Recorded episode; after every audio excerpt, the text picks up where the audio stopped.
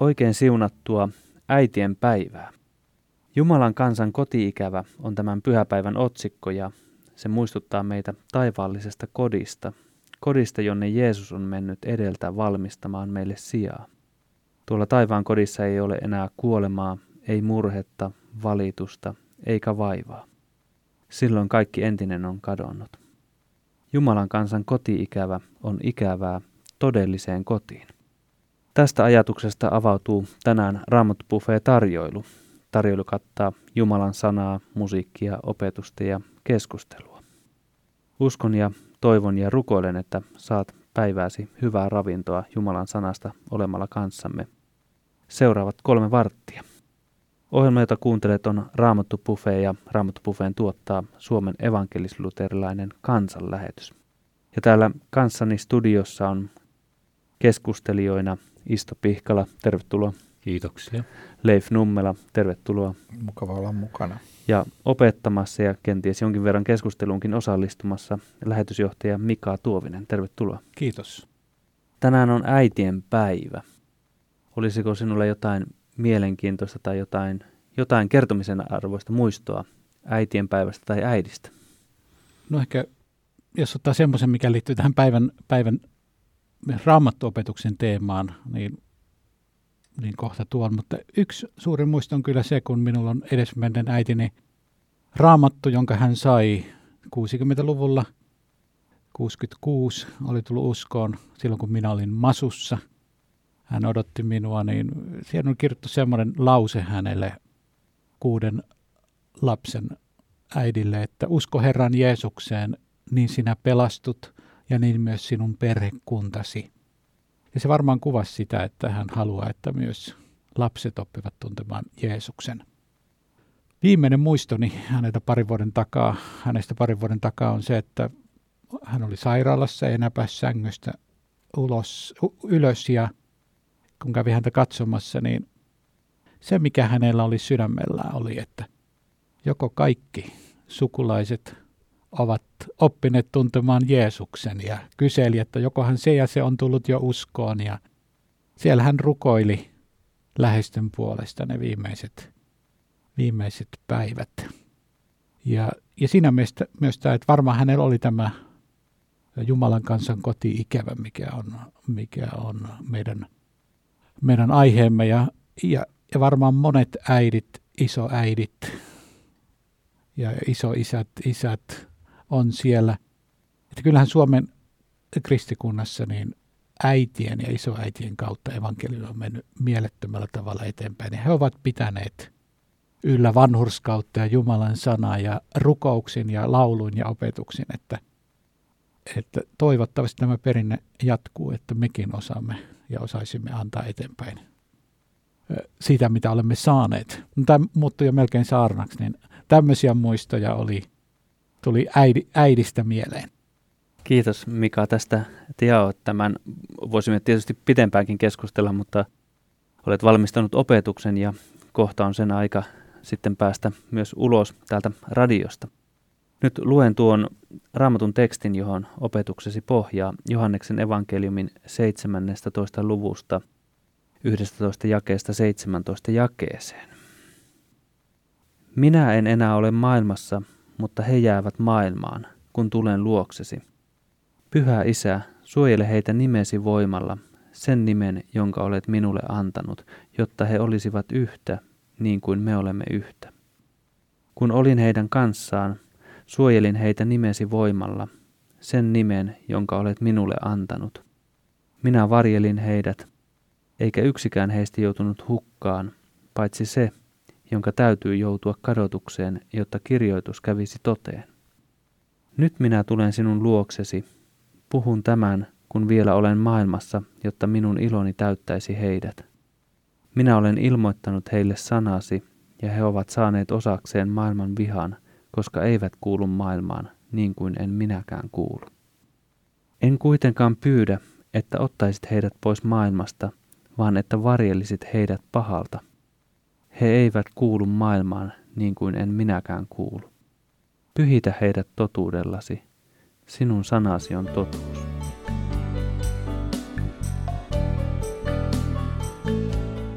Näin Jeesus rukoili Johanneksen evankelimin 17 luvussa. Nyt menemme hetken musiikin parissa. Kari Tapio tulkitsee laulua Olen kuullut, on kaupunki tuolla. Kari Tapio tulkitsi kappaletta Olen kuullut, on kaupunki tuolla. Nyt Raamattopufeessa pääsemme päivän opetuksen pariin ja meillä on opettamassa päivän tekstistä Johanneksen evankeliumin 17. luvusta lähetysjohtaja Mika Tuovinen. Mika, ole hyvä, nyt on sinun vuorosi. Saarnatekstimme on osa Jeesuksen pitkästä niin sanotusta ylimmäispapillisesta rukouksesta juuri ennen vangitsemistaan, ristinkuolemaansa ja ylösnousemustaan. Siinä Jeesus sanoo isälle sanat, nyt minä tulen sinun tykösi. Ehkä hänellä oli jo koti-ikävä. Tämän sunnuntain teema luterilaisissa kirkoissa on Jumalan kansan koti-ikävä. Rehellisesti sanottuna, tunnen aina silloin tällöin tuota koti-ikävää. Olisi kiva päästä sinne, mistä Jeesus puhuu ja mitä Raamattu kertoo. Ajattelen, että kotiin pääsy kerran on ihan hyvä asia. Se on parasta, mitä voi tapahtua. Minulle on etukäteen kerrottu, mihin olen matkalla. Se innostaa ja haluaisin jo päästä sinne. Siellä saan nähdä rakkaan vapahtajan, kaikki pyhät ja myös edesmenneet rakkaat vanhempani ja muut sukulaiset, jotka ovat kuolleet uskossa Jeesukseen. Mutta nyt tulee vielä kantaa matkan vaivoja. Jeesus sanoi, että kristityn tie on vaivalloista, koska maailma vihaa Jumalan lapsia. Tämä on ollut totta koko maailman historian. Jeesus tekee selvän eron Jumalan valtakunnan ja maailman välille. Tämä sana maailma on mielenkiintoinen. Johanneksen evankeliumin kolmannessa luvussa Jumalan kerrotaan rakastavan maailmaa, ja siksi hän antoi ainoan poikansa. Kun sama Johannes kirjoittaa kirjeen seurakunnalle, hän kuitenkin sanoo, älkää rakastako maailmaa. On siis ainakin kaksi erilaista todellisuutta, jota sana maailma kuvaa. Ensinnäkin maailma tarkoittaa kaikkia ihmisiä. Jumala rakastaa kaikkia ja Jeesus tuli kaikkia ihmisiä varten. Toiseksi maailma voi tarkoittaa henkeä tai voimaa, joka vastustaa Jumalaa. Jeesus sanoi, että hän ei ole maailmasta, ja me kristityt elämme maailmassa, mutta emme ole maailmasta. Jeesus rukoilee, en minä rukoile, että ottaisit heidät pois maailmasta, vaan että sinä varjelisit heidät pahasta. Maailmassa kotia kohti vaeltaessamme kohtaamme monenlaista murheita ja kärsimystä. Tiedämme kuitenkin, että emme kuulu tänne, vaan meillä on koti taivaassa. Tässä maailmassa voi meillä rauhallisina tietäen, että Jumalan voima on suurempi kuin maailma. Tiedämme olevamme voittajan puolella. Taistelun ja historian lopputulos on meillä tiedossa.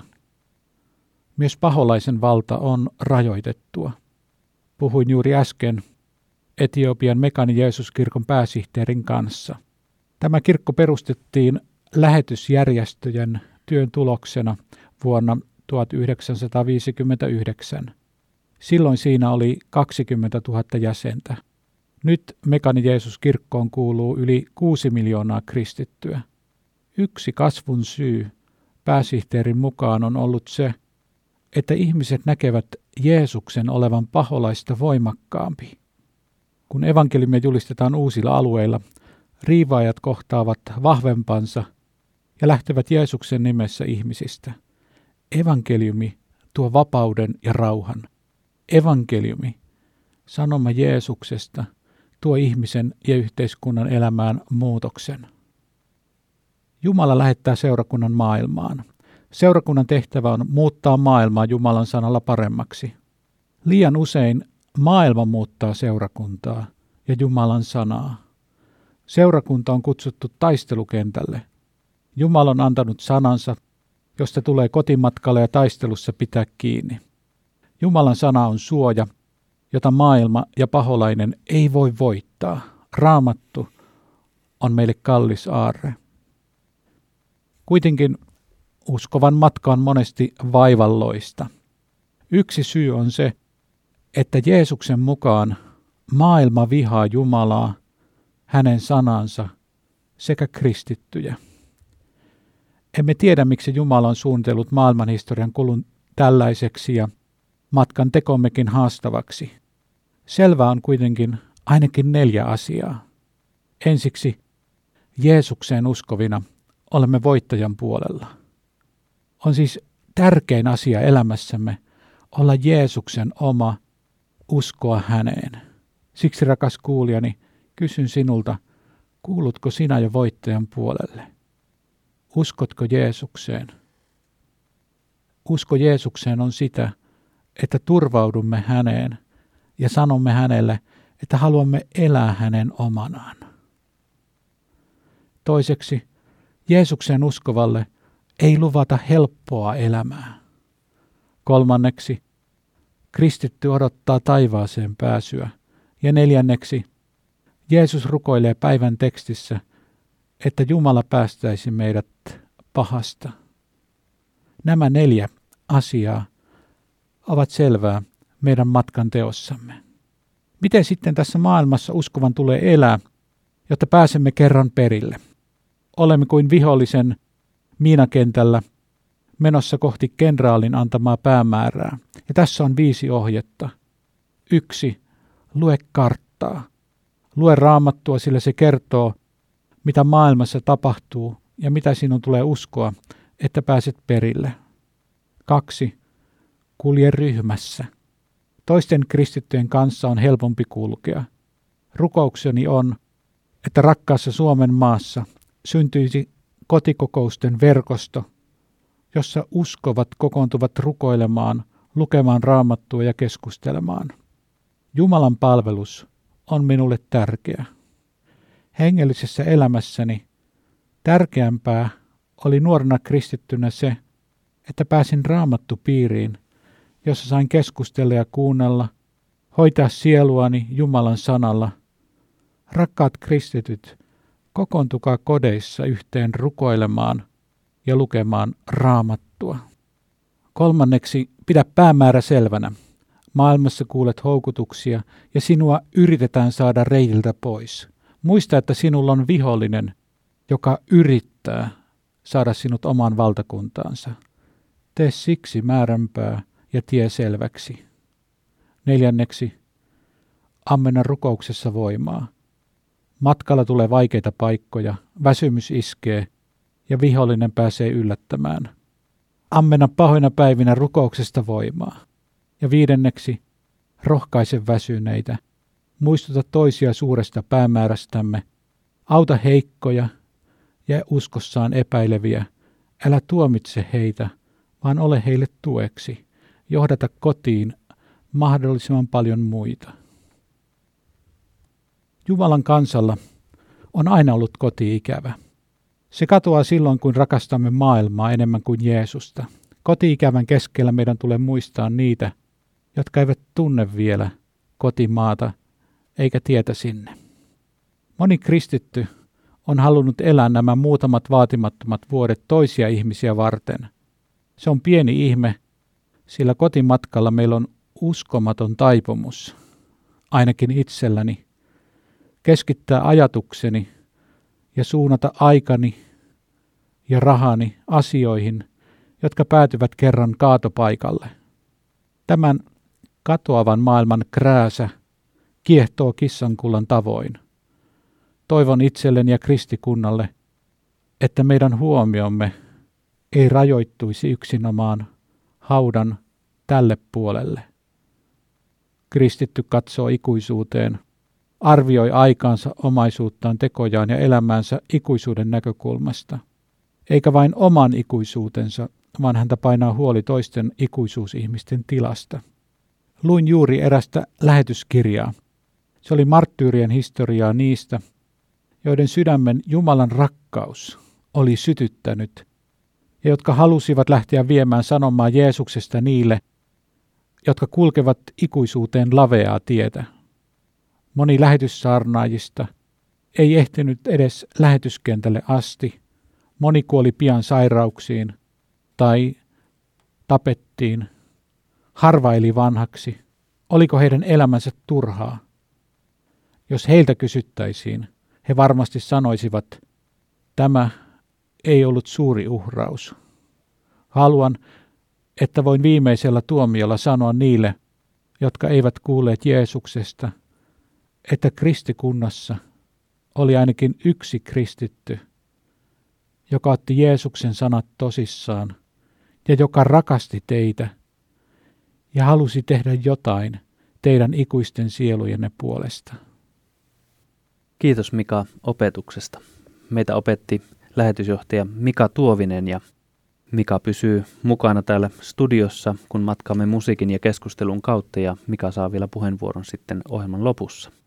Nyt kuulemme Sansan esittämän kappaleen Vaeltaja.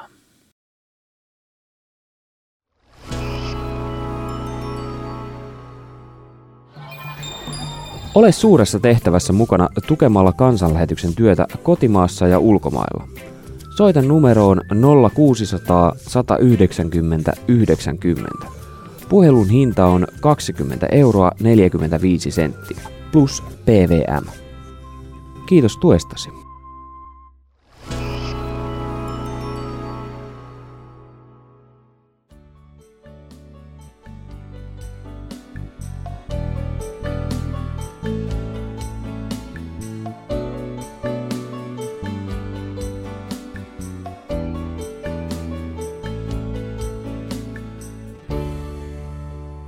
Ennen mainoskatkoa Sansa tulkitsi kappaletta Vaeltaja ja tämän kerran molemmat kappaleet löytyvät uudesta viisikielinen laulukirjasta ja tuo Vaeltaja-kappale on siellä numero 402 ja ohjelman alussa kuultiin Olen kuullut on kaupunki tuolla on 393. Jos haluaa niitä vielä tänään äitienpäivänä lauleskella, niin viisikielisestä löytyy. Ohjelma, jota kuuntelet, on Suomen evankelisluterilaisen kansanlähetyksen tuottama Raamattu ohjelma ja minun nimeni on Veijo Olli. Meitä opetti äsken lähetysjohtaja Mika Tuovinen ja nyt keskustelemassa tuosta opetuksesta pyhäpäivän teemasta ja tekstistä täällä Isto Pihkala ja Leif Nummela. Itse tuossa, kun Mika kuuntelin, niin tein semmoisen huomion, että nyt, nyt meidän opettaja Mika teki aivan konkreettisen listan tai antoi konkreettisen ohjeen, miten tulee elää, kulkea kristittynä ja ajattelin, että sen verran harvinaista herkkua, että tulee tällainen selkeästi jäsennelty listaus, että ajattelin, että omana avauksena tähän keskusteluun toistan ytimekkäästi, että Mika sanoi ohjeeksi meille, että lue raamattua, kulje ryhmässä, pidä päämäärä selvänä, ammena rukouksessa voimaa – rohkaise väsyneet. Jotenkin tuntuu, että tässä on aika paljon sanottuna lyhyesti. Millaisiin ajatuksiin Leif ja Isto teidät lennätti tämä opetus? Joo, nämä nämä on hyvä, hyvät neuvot ja tämä teema, siis tämä ajatus siitä, että me ollaan vaeltamassa, se on ihan älyttömän keskeinen ja iso teema raamatussa, että, että Jumalan vaeltava kansa, joka on menossa tämän elämän läpi – taivaassa. Nyt täytyy kyllä heti kärkeen sanoa, että se ongelma meillä tänä päivänä on se, että me olemme trivialisoineet. Me olemme niin kuin tehneet taivaan. Me olemme tehneet taivaan jotenkin, se on joko niin kuin semmoinen, semmoista haihattelua, huuha-ajattelua, niin kuin, tai sitten siitä on tehty tämmöinen, niin kuin, niin kuin, että kaikkihan sinne pääsee, että ei tarvitse tehdä kuin kuolla, niin pääsee taivaaseen. Ja silloin siitä on mennyt se koko dramatiikka, se, että kaikki ei pääse taivaaseen ja että on tavaton, käsittämätön, sanoin kuvaamaton lahja, kun pääsee taivaaseen, kun tulee se mahdollisuus, että uskomalla Jeesukseen Kristukseen ja seuraamalla häntä tässä elämässä loppuun asti voi päästä taivaaseen. Koska siellä on se toinen vaihtoehto, helvetti, joka on myös vaiettu tänä päivänä.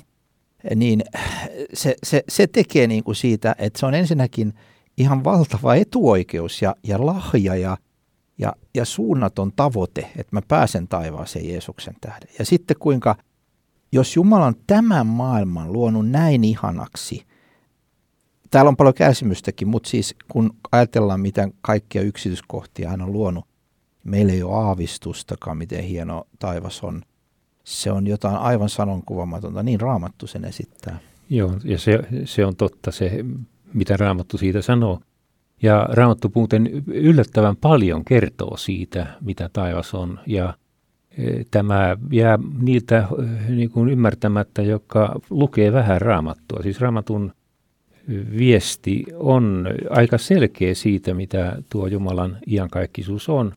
Hän e, liittää sen jollain tavalla luomaansa maailmaan sillä tavalla, että hän sanoo, että katso uudeksi, minä teen kaiken. Siis se on jotain saman tapasta, mutta – mutta sitten uutta, jossa ei enää ole syntilankemuksen jälkiä, niin kuin nyt tässä meidän maailmassa.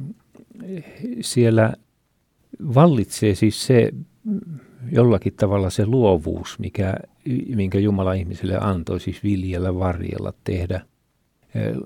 Et siis se ei ole sellainen pysähtyneisyyden tila, jossa ollaan vain jossakin kuorossa laulamassa kunniaa Jumalalle, vaan se, se on semmoinen suuren tapahtumisen – paikka, jossa ei ole kuitenkaan aikaa, joka, joka niin kuin kuluttaisi. Siellä on, siellä ei ole ketään outoa. Siellä kaikki tunnetaan. He ei tarvitse henkilöllisyystodistuksia. Ei ole vieraita kieliä, jotka erottaisi. Siellä on pyhien yhteys. Sieltä löytyy vaikka kuinka paljon sitä. Tämä on taivas, mutta sitten on olemassa myöskin helvetti, jossa ihminen – meillä on mielikuvia, että siellä on jotain hiilihankaa ja koksia, jolla korvennetaan savua ja katkoa, mutta se ihminen on totaalisesti yksin. Siellä ei ole ketään. Ei ketään, jonka kanssa voisi kommunikoida. Se on täydellistä yhteyden puutetta, jossa ihminen on vain sen syntilistansa kanssa, jonka hän maailmassa toteutti. Totaalista yksinäisyyttä oman syyllisyytensä kanssa. Josta ja, puuttuu kaikki ne hyvät lahjat – mitä Jumala antaa. Totaalisesti. Ja se, se, siis se helvetin eh, olemusta ei myöskään ymmärretä. Siis jossakin näkee ihmisen, joka on, joka on siis tuskassaan yksin ja kantaa syyllisyyttä, mutta hänellä on kuitenkin tässä ajassa evankeliumi. Hän, hän saa kuulla Jeesuksesta, joka antaa synnit anteeksi ja ottaa omakseen. Ja sen takia tämä, mikä, mikä, mikä on tämä tie, kun Jeesus itse sanoi, että hän on tie, totuus ja elämä. Siis tämä tie menee, sen päämäärä on taivas. Mutta tämä tie, tie niin kuin ohjastetaan meille tuossa raamatussa. Sen, se oli hyvä, että Mika otti tämän, tämän tämmöisen niin kuin luettelon siitä, että mikä pitää meitä tiellä. Se on, se on raamattu ja ja sitten meillä on hirveän paljon nykyisin kristillisyydessä sitä individualismia. Me, me, me Jumalan palveluksessakin tunnustetaan tämä meidän kastetunnustus, että minä uskon. Se on hyvä. Mutta hyvin tärkeä olisi myöskin tämä Nikalas Konstantinopolan, jossa, jossa puhutaan meidän yhteisestä uskosta. Ja siis tämä yhteinen usko niin kun on nyt hajoamassa, koska ihmiset alleviivaa sitä, että minä uskon omalla tavallani ja – ja, ja siis tätä individualismia äh, hakataan niin paljon ihmisten päähän, että se hajottaa seurakunnan. Ja nyt, nyt pitäisi niin kuin löytää, löytää tämä Jumalan kansa yhdessä, että me käsi kädessä noin kuvannollisesti, niin, niin ne oleelliset nähden kuljetaan taivastietä Jeesuksen ohjaamana kirkkauteen. Ja tätä käytetään hyvin vahvasti raamatussa myöskin motivoimaan, että jaksaisi vaeltaa ja jos on vastoinkäymisiä, jos on, jos on vainoa ja, ja syrjintää ja muuta uskon tähden, niin, niin Raamattu motivoi niin kuin Jumalan kansaa, että kestäkää loppuun asti, vaeltakaa, koska se päämäärä, joka teitä odottaa, on niin suuri, että se tulee niin kuin kirkkaudellaan ja ihanuudellaan hävittämään kaikki matkan vaivat. Ja sen takia meille sanotaan, että kestä, kestä mitä tahansa – tuleekin sen takia, että sinä uskot Jeesukseen ja seuraat häntä. Siellä on, siellä on ja Raamatus hyvin paljon juuri rinnastetaan ihan tähän ajalliseenkin kilpailemiseen juuri tässä mielessä. Jos meillä on hyvä jääkiekkojoukkue, niin sehän on hirveän tärkeää, että ne on, toi, ne on yhdessä, ne rohkaisee toisiensa. Ei moiti, revi, vaan, vaan kannustaa, ko- koittaa löytää toisistaan sitä osaamista – ja, ja tukea, minkä täyttää heidän heikkouttaan. Tämä on kristillisen seurakunnan olemus. Me voidaan olla siellä siis omien eväittämme mukana ja saada tukea ja apua veliltä ja siskolta, kun matkataan, matkataan kohti taivasta. Siis se taivaan, mulla on henkilökohtaisesti, mulla on koko ajan sellainen niin kuin ikävä Jumalan luokse taivaaseen. Ja, ja, ja se jotenkin siihen on ihan omat syynsäkin. Sen ihan sieltä pien, pienen pojan elämästä liittyy nämä vahvat kytkennät siihen, että siis meitä odottaa Jumalan taivas, joka on jotain suunnattoman suurta, merkittävää ja paljon enemmän kuin tämä ajallisuus. Se kannustaa pysymään tiellä ja sitten kun tota, jotenkin tuntuu siltä, kun kuuntelee välillä niin kuin puhetta taivasta, että se on vähän niin kuin anteeksi pyydelle, niin mä en ole koskaan ymmärtänyt sitä, koska kaksi asiaa. Ensinnäkin se, kun sanotaan, että ei saa olla niin taivaallinen, että ei ole mitään maallista hyötyä, niin se on ihan hölynpölyä. Ne, joilla on ollut sydän taivaassa kaikkein eniten, niistä on kaikkein eniten maallista hyötyä.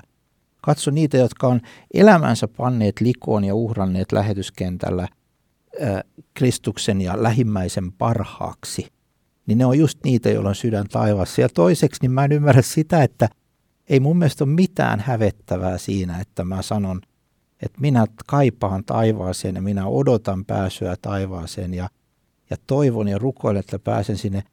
Koska jos, mä, jos, jos vaihtoehtona on tyhjiin raukeaminen, niin mä en oikein ymmärrä, mitä mä, mua hävettää. Jos vaihtoehtona on se, että että mihin puu kaatuu, siihen se maatuu.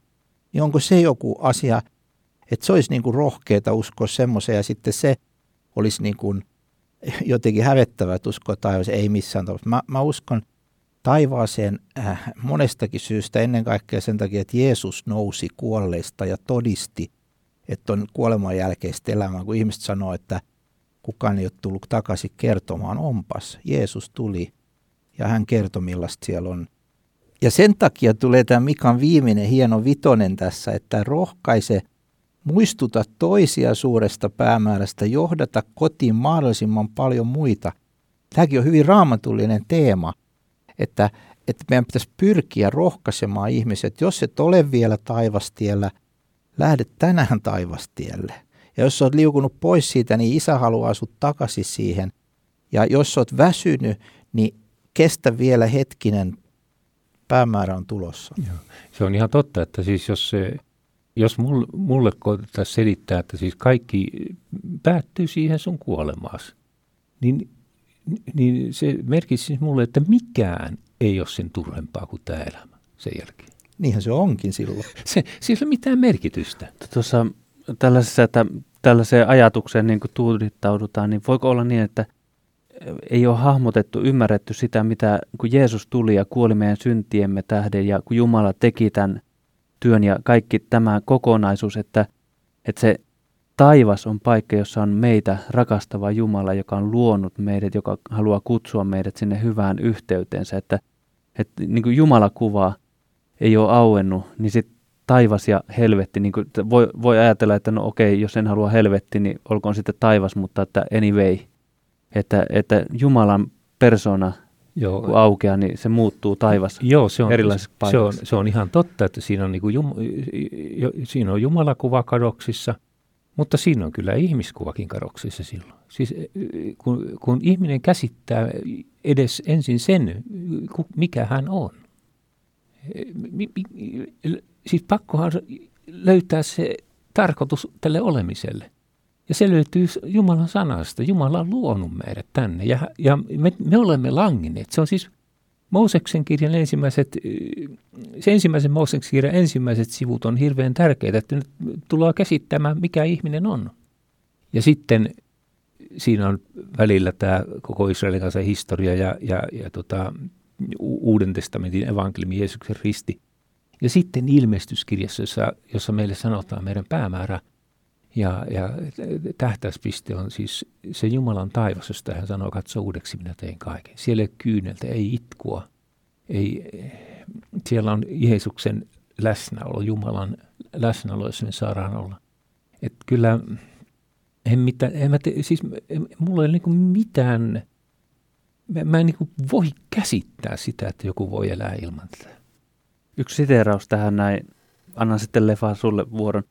Tuota, tähän, miten Jumala rakastaa päivän teksteissä Jesajan kirja 54, siinä on kymmenes jae, sanotaan näin, että vaikka vuoret järkkyisivät ja kukkulat horjuisivat, minun rakkauteni sinuun ei järky, eikä minun rauhanliittoni horju, sanoo Herra, sinun armahtajasi, tämä Jumala, jonka taivaaseen puhuu näin omilleen.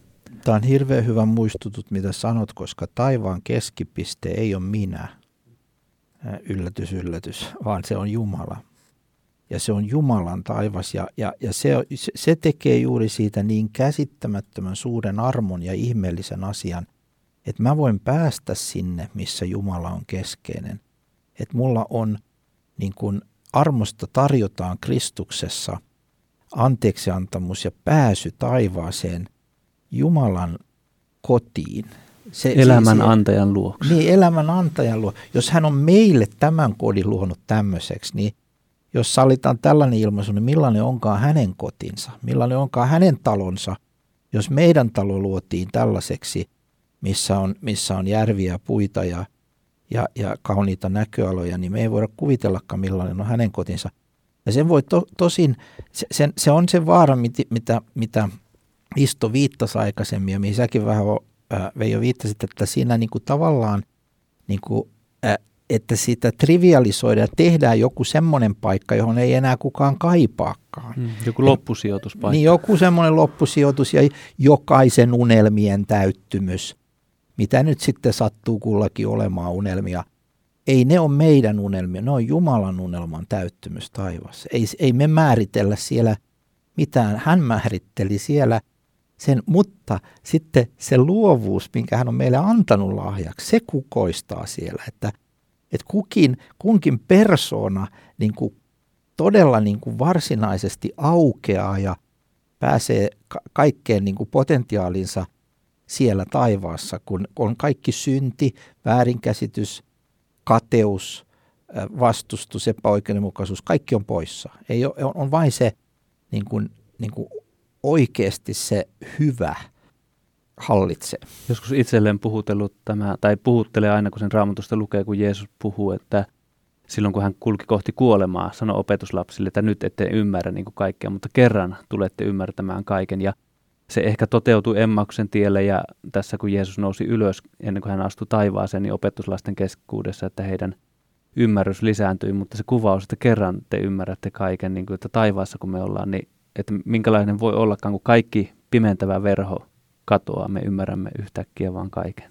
Joo, se on, se, ja sit, se tuo Lefa viittasi juuri tähän luovuuteen, ja myöskin se yksilöllisyys, että siis me, me, meissä on jotain, jokaisessa ihmisessä jotain sellaista ainutlaatuisuutta, joka tulee olemaan siellä myös. Me tunnistetaan toisemme siellä.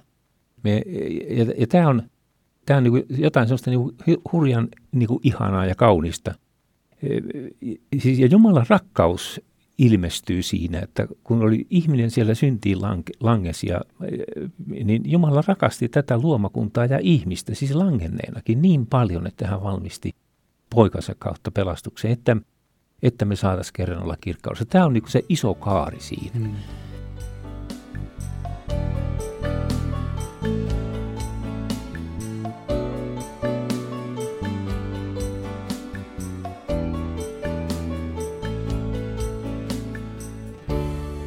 Voi tätä keskustelua voisimme jatkaa vielä pitkään, mutta meillä on sen verran vähän lähetysaikaa jäljellä, että nyt annamme kyllä Mikallekin vuoro. Mika Tuovinen, mihin ajatuksiin tämä kaikki johti sinut? No tässä kyllä alkoi sydämen kielet jotenkin soimaan ja semmoinen tunne, että oi, miten hieno paikka on taivas ja miten, miten paljon Jeesus on tehnyt meidän puolestamme. Että kun taivaaseen pääsen, niin, niin kyllä on pakko juosta ensimmäisenä kiittämään Jeesusta siitä, mitä hän teki minunkin puolestani. Ja hän, häntä minä haluan rakastaa tämän maanpäällisen elämän ajan ja sitten ikuisuudessa. Ja niin kauan kuin Jumala antaa päiviä, niin haluan kyllä, tämä vielä vahvisti tämä keskustelu, haluan antaa elämäni siihen, että mahdollisimman moni pääsisi taivaaseen. Toteutuisi se, mistä äitinikin sinne raamattuun kirjoitti, että usko Herran Jeesukseen, niin sinä pelastut, eli pääset taivaaseen ja sitten myös sinun perhekuntasi. Ja oikeastaan tärkein asia, mitä tässä haluan tehdä, on kysyä sinulta, oletko sinä matkalla taivaaseen vai vielä kadotukseen. Se on se ikuisuuden kannalta semmoinen tärkein kysymys. Miten sitten voin uskoa? Avaa sydämessä, sano vaikka Jeesukselle näin, rakas Jeesus, kiitos, että kuolit puolestani, haluan antaa elämäni sinulle. Pelasta minut omista synneistäni, anna ne anteeksi. Vie minut kadotuksesta taivaaseen, ota minut kerran luokseni. Otan sinut vastaan pelastajani. Ja kun Jumala antaa tämän uskon meille, niin sen jälkeen siitä seuraa se, että haluamme viedä tämä sanomaa kaikkialle maailmaan. Ja rakas ystävä, olethan sinä mukana pelastamassa ikuisuussieluja tällä hetkellä, rukoilemassa lähetystyön puolesta, tukemalla sitä taloudellisesti, tai oletko lähtemässä, että mahdollisimman moni voisi kuulla, että tie taivaaseen on auki.